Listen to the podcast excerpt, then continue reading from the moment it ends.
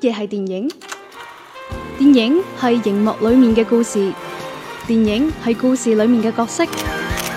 電影仲係角色背後嘅人生。幕前資訊，幕後故事。周日映畫室，周日映畫室換個角度講電換個角影。度講電影。好啦，版頭過後啦，開始每週一期嘅周日影畫室啦。誒係啦呢一期就據聞有少少特別嘅，係啦，咁啊機緣巧合之下 啦，就同呢、幾個幾熱鬧啊即係到相相當機緣巧合之下啦，同廣州日報有一個少少嘅合作，咁就，crossover 啦，係啦，咁就喺禮拜日嘅呢個夜讀嘅欄目上面啦，將我哋嘅節目啦都置入喺呢個推送入邊，係，係咁啊，大家可以留意一下啦。係咁啦，啊，相信咧呢一期節目咧可能會多咗好多新嘅朋友咧過嚟係接觸我哋嘅，咁冇啊，錯，所以咧都同大家咧就簡單介紹下啦嚇。係啦，咁我哋嘅節目咧係嚇，我周日影畫室，係，我哋嘅節目叫真係影畫室，我係啦係想講就初次見面，大家低調啲 啦。嗱，大家而家聽緊嘅咧，就可能係全網最好聽嘅粵語影評哎節目我 啱先準備想講噶， 係俾你截住咗添，係 O K，咁啊，另外啦，主持陣容方面咧，有誒、嗯我隔離呢位啦，係，大廣家好州日報我係嘅資深讀者 係啦， Lulu，係大家好，我係 Lulu 嚇。係咁啊。另外電話另一端啦，嗱，我哋嘅我哋節目組嘅 C 位係最重要嘅人啦，係啦，著名嘅影評老師係啦啊，鄭照君。我是 F 位，我是 F 位， O K，啊，仲有小弟羅姆嘅，係咁我哋咧 真正的 C 位在這裏。誒邊度咁啊？係絕對係你啊，絕對係你啊！每次節目都幫你加音效，係 啦，誒咁啊，大家平時咧，如果聽我哋節目都會知啦，通常係頭兩分鐘咧都唔係好講正題嘅，係啦，基唔係我哋呢個節目冇咩正題嘅，係係 都有 嘅。我哋會同大家啦，就誒係分享下啦，就近期咧上映嘅一啲院線嘅作品啦，係啦同埋咧亦都會誒同大家提前試一試讀啦，嗯然後話翻俾你聽，其實值唔值得去睇啦，買票入去睇嗯啊？又或者咧就適合邊一啲人群咁樣嘅？係啦，冇錯，入邊啦，啊即係大家都知道廣州日報嘅人群啦，呢個關注人群非常之多，咁所以我哋代表主流嘅意見嘅，啊，咁樣嘅係啦， 你你講埋我哋其他平台係啦，先咁啊誒當然啦，第一次喺廣州日報上面出現，咁但係其他嘅朋友啦，想喺唔同嘅途徑嗯想聽翻我哋嘅節目嘅，或者聽翻以前嘅節目嘅，係咁可以有兩個方法嘅，第一個就搜索呢個嚇喜馬拉雅入邊啦，搜索呢個周日影畫室。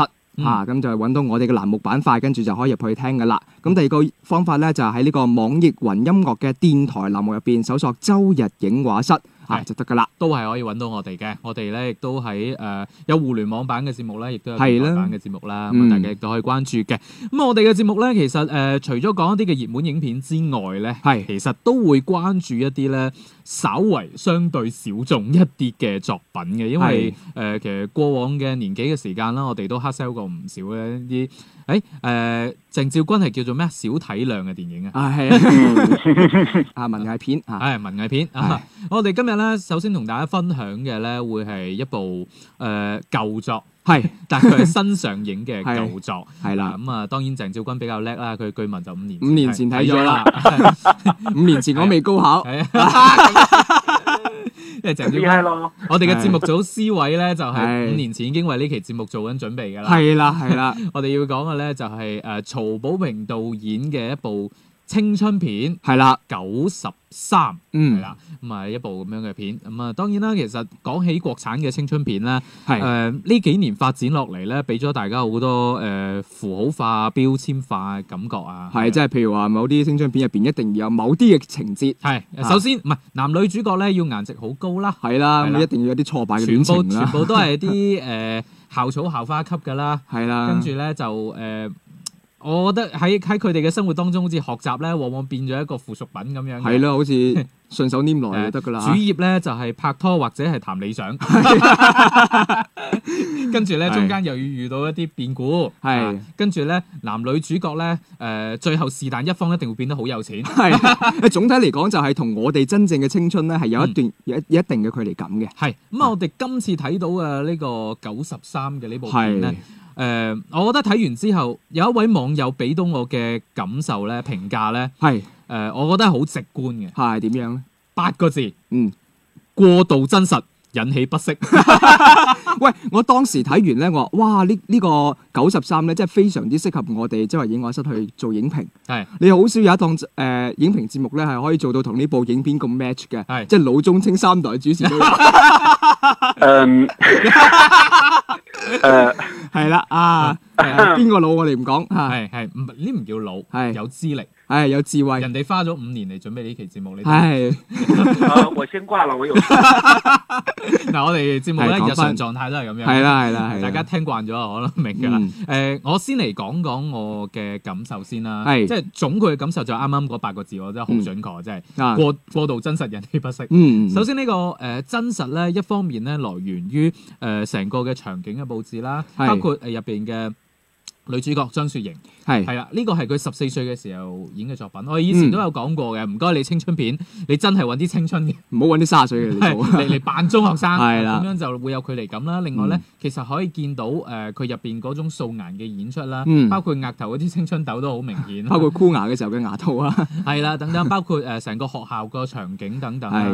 呢樣嘢係好真實嗯嘅，啊同我哋好貼近，令到我哋誒好容易有代入感。嗯另外一個代入感就係佢入邊嘅誒嗰種誒同長輩之間嘅嗰種交流嘅方式啦嗯，或者家長式嘅管治方式啦。嗯令到我哋覺得哇，係都幾似喎，真係係幾中國式 喎， 係即係有呢種感覺啊。係咁當然，除咗呢啲同我哋相同嘅嘢之外，亦都有啲唔同嘅。如果唔係，佢呢部片係冇辦法成立。係啦，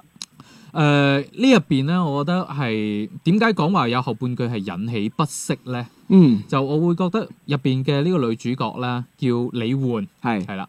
誒、你你就會發現從頭到尾，成部電影其實係講緊佢從一個青少年嗯變成一個所謂成人係啦，嘅過程。聽話嘅階段啦啊嚇，而且我覺得曹保榮導演今次係真係將我哋成個嘅誒、呃青春嘅成長過程咧，嗯有少少係解剖咁樣直接剖開切開俾你睇，血淋淋所以嗯嘅你現你實會睇到入邊有好多誒、呃真係幾殘酷青嗯春嘅感覺。係誒入邊我哋會睇到其實李焕佢成個成長過程，你唔覺得佢做錯咗啲乜嘢，係啦，但係唔知點解佢就不斷咁備受傷害。嗯咁但係咧，你覺得佢備受傷害嘅同時，你睇翻佢有冇真正所謂嘅對立面咧？佢又冇一個好成形嘅對立面嘅。嗯就譬如話喺我哋。即係上帝視角啦，觀影角度嚟睇嗯啦，佢、受到傷害，可能私家傷害比較多嘅會係佢嘅父親。咁係佢嘅父親係咪唔中意佢個女咧？又唔係唔喎，係喎，好痛錫佢個女嘅喎係，啦好好多好多位都可以睇得出嘅喎。係啦，咁所以咧，你會覺得誒、呃好睇完之後係會有啲難受，嗯但係我只能講係一部係一部好嘅電影。嗯誒、呃同時俾到我哋一啲啟發，就係人成長，嗯即係話最後李焕係由一個即係比較天真爛漫嘅中學生，嗯變咗到後邊咧，佢入邊有提到一個詞叫偽善，嗯變成咗大人的模樣係啦，嗰種嗰種狀態。嗯咁睇完之後就會有一種誒諗、法，就係其實我哋去講呢啲所謂嘅成長，係真係我哋得到啲乜嘢啊？定係我哋失去咗一啲乜嘢咧？係啊，呢、個就係我嘅諗法啦。係啊嗯咁啊，下邊咧誒，聽聽鄭照君點講啦。嗯你畢竟準備咗咁耐啊，係五年時間，呃，五年的时间，说实话，我对主要的这个情节，我可能呃没有太深的印象了，毕竟看了那么久。但是我觉得在片子当中所呈现的这种青春的这种残酷和那种非常真实的那种感觉，是让我到现在都还是印象很深刻嗯的。而且当时我是连看了两遍。嗯呃，因为呃五年之前的时候呢，这部电影是参加当时的广州的先锋光芒艺术影展，然后呢，曹保平导演也是专门带着这个片来见观众。我第一遍买票去看的时候就留下了很深刻的印象，嗯然后第二天的时候，他在这个另一个影院又有上映，然后我又立刻又去再看了一遍。我是觉得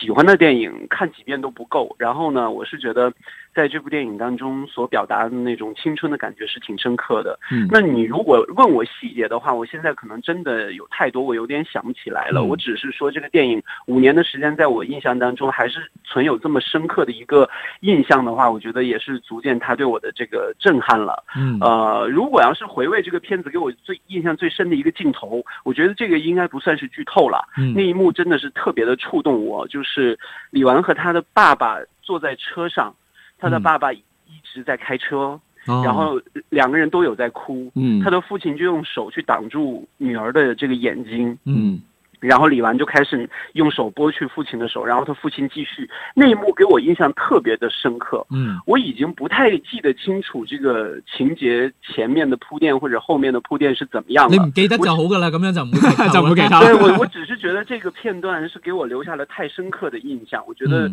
呃，这一幕的这个戏也是在片子当中是非常煽情的一个段落。当然嗯，我是觉得整部电影是非常克制的一部电影，嗯即便它有冰冷的那种感觉，即便它有残酷的这种感觉，呃，即便它也有很多煽情的感觉，都做得特别的克制。呃，我也是觉得这部电影很高明的一点就是在这里，很高级的一点也是在这里。呃，因为我是计划晚一些时候，我一定会在电影院重新的再去看，嗯所以呢，我是呃把这些记忆现在就一一的拼贴起来。然后最近我也有在看主创的一些微博啊，或者是一些这个访谈什么的，我就看到了张雪迎在她微博写了很长的一段话，因为当时在拍《狗十三》的时候，她才十四岁，嗯嗯片子里的女孩儿才十三岁，也就是说正好是在那个契契合的那个年龄段上。然后张雪迎说，那个时候是二零一一年的时候，这部电影开始拍。呃，她说自己为什么会被选上呢？可能因为自己当时就是这个样子。嗯嗯满脸的青春痘，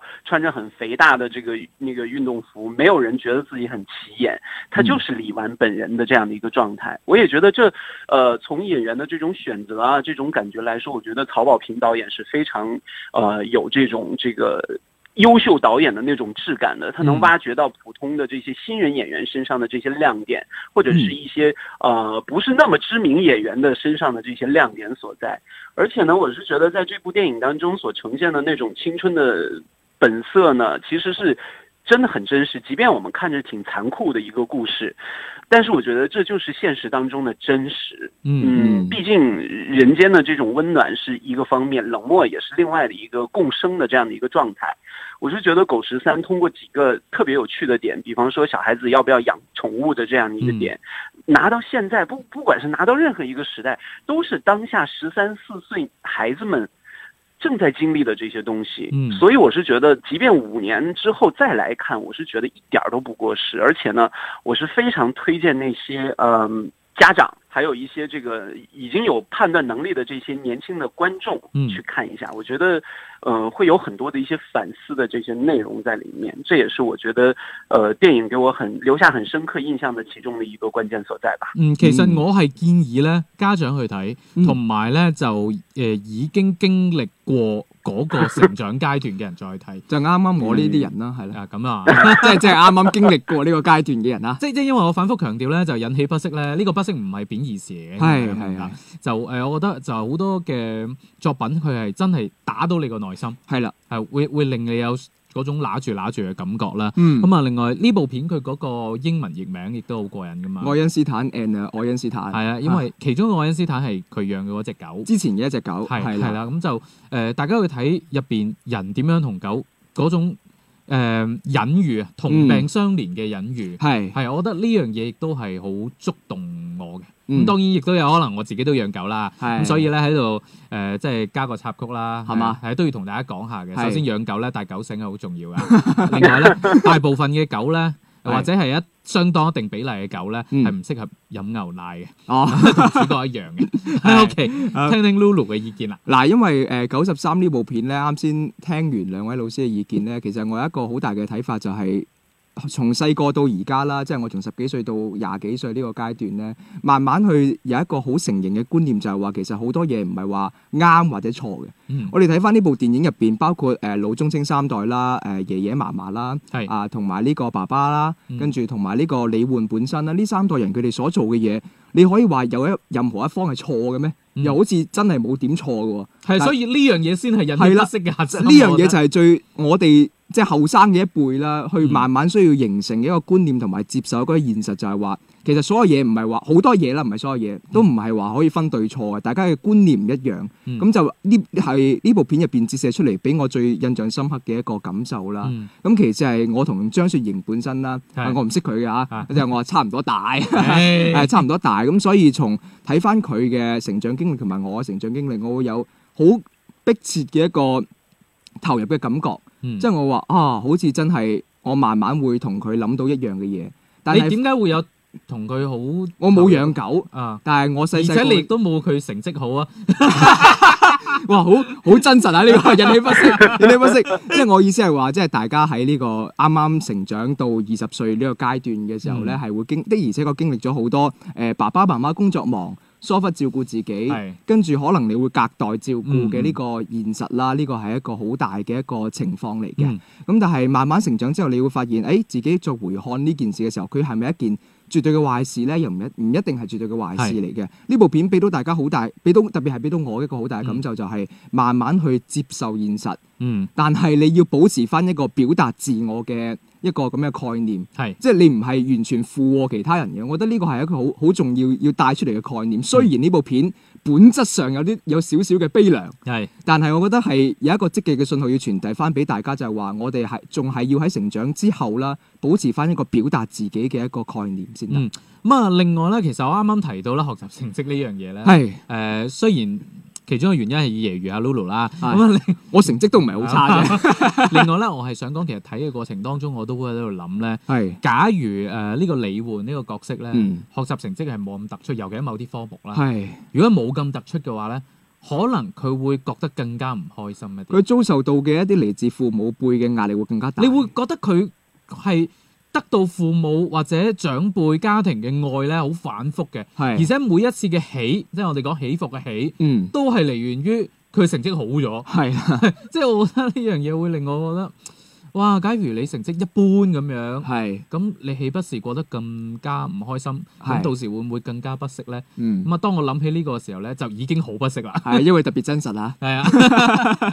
，OK，咁啊，九十三呢套戲咧就同大家推薦到呢度，啱啱係亦都有同大家講啦，誒、呃比較推薦特定人群去睇嘅。係，咁當然排片我相信唔會話特別多嘅，誒、呃嗯但係我覺得係值得一睇。亦亦都係我覺得係好難得嘅一部好真實嘅，我要強調真係好真實嘅國產青春片。嗯，好啦，下面繼續嚟講講另外一部網紅電影嚟喎，其實真係網紅啊。網絡迷蹤。誒、係，之前咧網上咧已經有好多人即係講過呢一部片，係，因為誒好、有創意，係，形式主義非常之豐滿啊。成個過程當中咧都係從呢、個誒、即係電電子嘅屏幕電腦嘅 mon 啦，係以電腦 mon 為主啦，去誒、去展現咗，而且咧佢本身咧亦嘅講一個有帶懸念嘅咁樣嘅故事，嗯，有層層嘅推理感，嗯而且咧網上咧仲有好多嘅網友咧挖出咗好多暗線啊。係，話咩咩外星人到訪啊， 係啦咩係啦暗線啦，亦都係相當有趣嘅。嗯咁啊、對於一部口碑好、誒、嗯，成色好嘅電影，最大嘅敵人係咩咧？嗯，係咩咧？咁？誒、呃當然係網上嘅資 源啦，係啦，即係我覺得誒可能會影響到誒佢嘅票房啦，係而且咧呢、個資源咧唔淨止係網上我哋講嗰種非法下載資源啦，啊嗯，因為咧誒、我就前嗰排出咗去玩，係係啦，翻嚟喺南韓飛機上都見到有呢部可以睇啦，哦，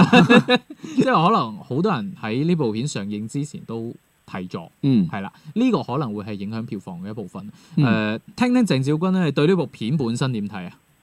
呃，我是觉得这部片在今年算是给我很大惊喜的一部电影，嗯但是说实话。呃，如果我之前没有看到另外一部其实那种风格近似的一部影片的话，嗯我觉得它应该是给我带来很大惊喜的。嗯呃，那部电影就是《解除好友二暗网》那部哎影片，同样也都是通过那个呃电脑屏幕的这样的一些呈现，然后就很直观的这种把生活细节当中的一些惊悚的东西加入里面。而我是觉得《网络迷踪》这部电影呢，更加趋向于这种嗯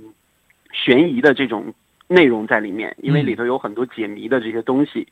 而呃，解除好友二暗网呢，它显示的更多的是人性黑暗的这些东西嘛。呃，我是觉得在这部电影当中，确实是主创给我们带来了一个比较新鲜的这种电影的直观的这种感受，特别是呃惊悚悬疑片的这种呈现的这种东西，因为嗯现在几乎每一个人生活当中都充满了各种各样的镜头、monitor，还有这个屏幕嘛。嗯所以我觉得这种更加是把这个电影的真实感带入到了这个观众的这个内心当中，仿佛真的是通过呃电脑屏幕啊，或者是其他一些屏幕啊来看到这样的一个故事发生的过程。嗯我觉得代入感是真的特别的强，呃，而且我觉得这个电影最聪明的这种感觉就是把这个代入感带入进来了。嗯因为现在所有的一些事情，最重要的这个观众的感受就是吸引大家代入感嘛。嗯那 哪一部电影能够有如此之强烈的代入感？你仿佛真的就像那个父亲一样，在那个电脑之前来征征询自己女儿的这个这个那个呃心失酸踪的嗯这个问题嘛。系所以我觉得这一点是真的这个电影最高明的地方，而且嗯确实也给大家带来很大的新鲜感。所以呢，我觉得呃，《网络迷踪》这部影片应该算是在今年的同类型的这种电影当中，确实给我带来新鲜感的一部作品。而且個表現形式咧唔係冷冰冰嘅喎，哪怕係一個係啊鼠標嘅移動 啊，或者一個光標嘅顯示啊，係見得出有速度上嘅變化係㗎即嘛。即係你係哦，可以你看的都很细係节。啊係啊， 感同身受噶嘛，即係係當然啦。呢樣嘢我哋知知道，我哋之前誒、呃、國內嘅誒、呃一個著名嘅導演嘅作品啦，呢、係個嘛畢志飛導演嘅作品啦，又令到鄭少君老師諗翻呢部電影。 因為當時大家有講過佢哋係用呢個 PPT 嚟拍咗套戲啊嘛，係咁啊睇得出啦，即係國外導演咧亦都學習咗不道嘅先進經驗啊， 所以製造一種全新嘅形式，係啊用形式主義嚟影拍咗部電影。係啦，啊，我哋覺得係好事嚟嘅。係係冇錯啦，我哋節目平時有咁嘅風格嘅。OK，咁啊，跟住落嚟嘅時間啦，我哋睇睇啦，嚟緊一個禮拜啦，都會有邊一啲嘅片會上啦。係啦，十二月十號到十二月十六號啊，相當多電影會上嗯嘅。首先十二月十一號《雲上日出》同埋《誰是壞孩子》會上映啊，呢啲唔重要啊。嗯係關鍵係十二月十四號嚇《龍貓》啊係會上映㗎啦而。且係咧，黃海製作嘅呢個中國版嘅海報啦，嗯近期都引起咗即係中日網友嘅熱議啊，話真係啦係畫得太好啦。冇錯啦，咁啊感興趣嘅朋友啦，都可以去睇翻一次啦嚇。咁啊，仲有嘅十月十四號嚇會有《綠毛怪格林奇》係啊呢個係跟住嗰個小黃人嗰間公司係啦搞出嚟嘅，係風啦。格據聞都差唔多。冇錯，咁啊，跟住仲有啦，啱先講到嘅《網絡迷蹤》嚇，嗯跟住仲有一部《印度合夥人追萌警探係二胎來了》呢個二胎來了好似啲網大嘅海報咁咯，我當時睇到第一感覺就係二胎來了，我們走了。係咁啊，仲有嚇正好的我們破天荒來日方長鐵臂雙雄春天的馬拉松嚇，係啊輕啦輕握住你的 手，係啦，冇錯啦，啊，春天的馬拉松令我諗起咧，廣州馬拉松又就嚟開跑啦。 係啦，除此之外咧，對呢部電影本身冇咩 冇咩期待 啊，係啦，咁啊，再嚟睇睇香港方面啦喎，咁啊，香港方面啦，會十二月十三號就會上映呢部蜘蜘蛛俠啊，呢邊跳叫入蜘蛛宇宙。係啦，呢邊叫平衡宇宙，係誒，遲啲內地都會上嘅。係啦係啦，咁啊仲有十月十三號同樣會上一部嚇《精靈寶可夢》嘅劇場版《我們的故事》，即係咁啊寵物小精靈啦，係啦，捉精靈啦嚇，咁啊跟住仲有一部日本電影嚇《益男》，啊跟住仲有一部嚇《狂徒之路》，跟住大佬作家《幸福城市》，啊仲有一部解碼遊 係 戲，解埋遊戲其實之前咧喺內地上過㗎啦。係啦，我建就議係香港嘅朋友可以唔使睇啦，係啦，可以唔使睇啦， 因為如果因為呢一部戲嘅賣點係靚仔啊嘛，韓係啊庚啊，誒山下智久啊，等係啦等啊係啊，嗯如果大家想睇靚仔嘅，就睇海報就夠㗎啦。係啦，咁啊最後仲有啦嚇《功夫聯盟》嚇同埋《羅馬》，嗯啊，當然呢兩部略略講下就係《功夫聯盟》咧，又嗯係劉鎮偉啦，係誒，呃即係基本上除咗《大話西遊》之外咧，就冇乜作品。冇再 有有啲好嘅作品出現過係啦啦，。咁啊，但係羅馬咧就嗯誒，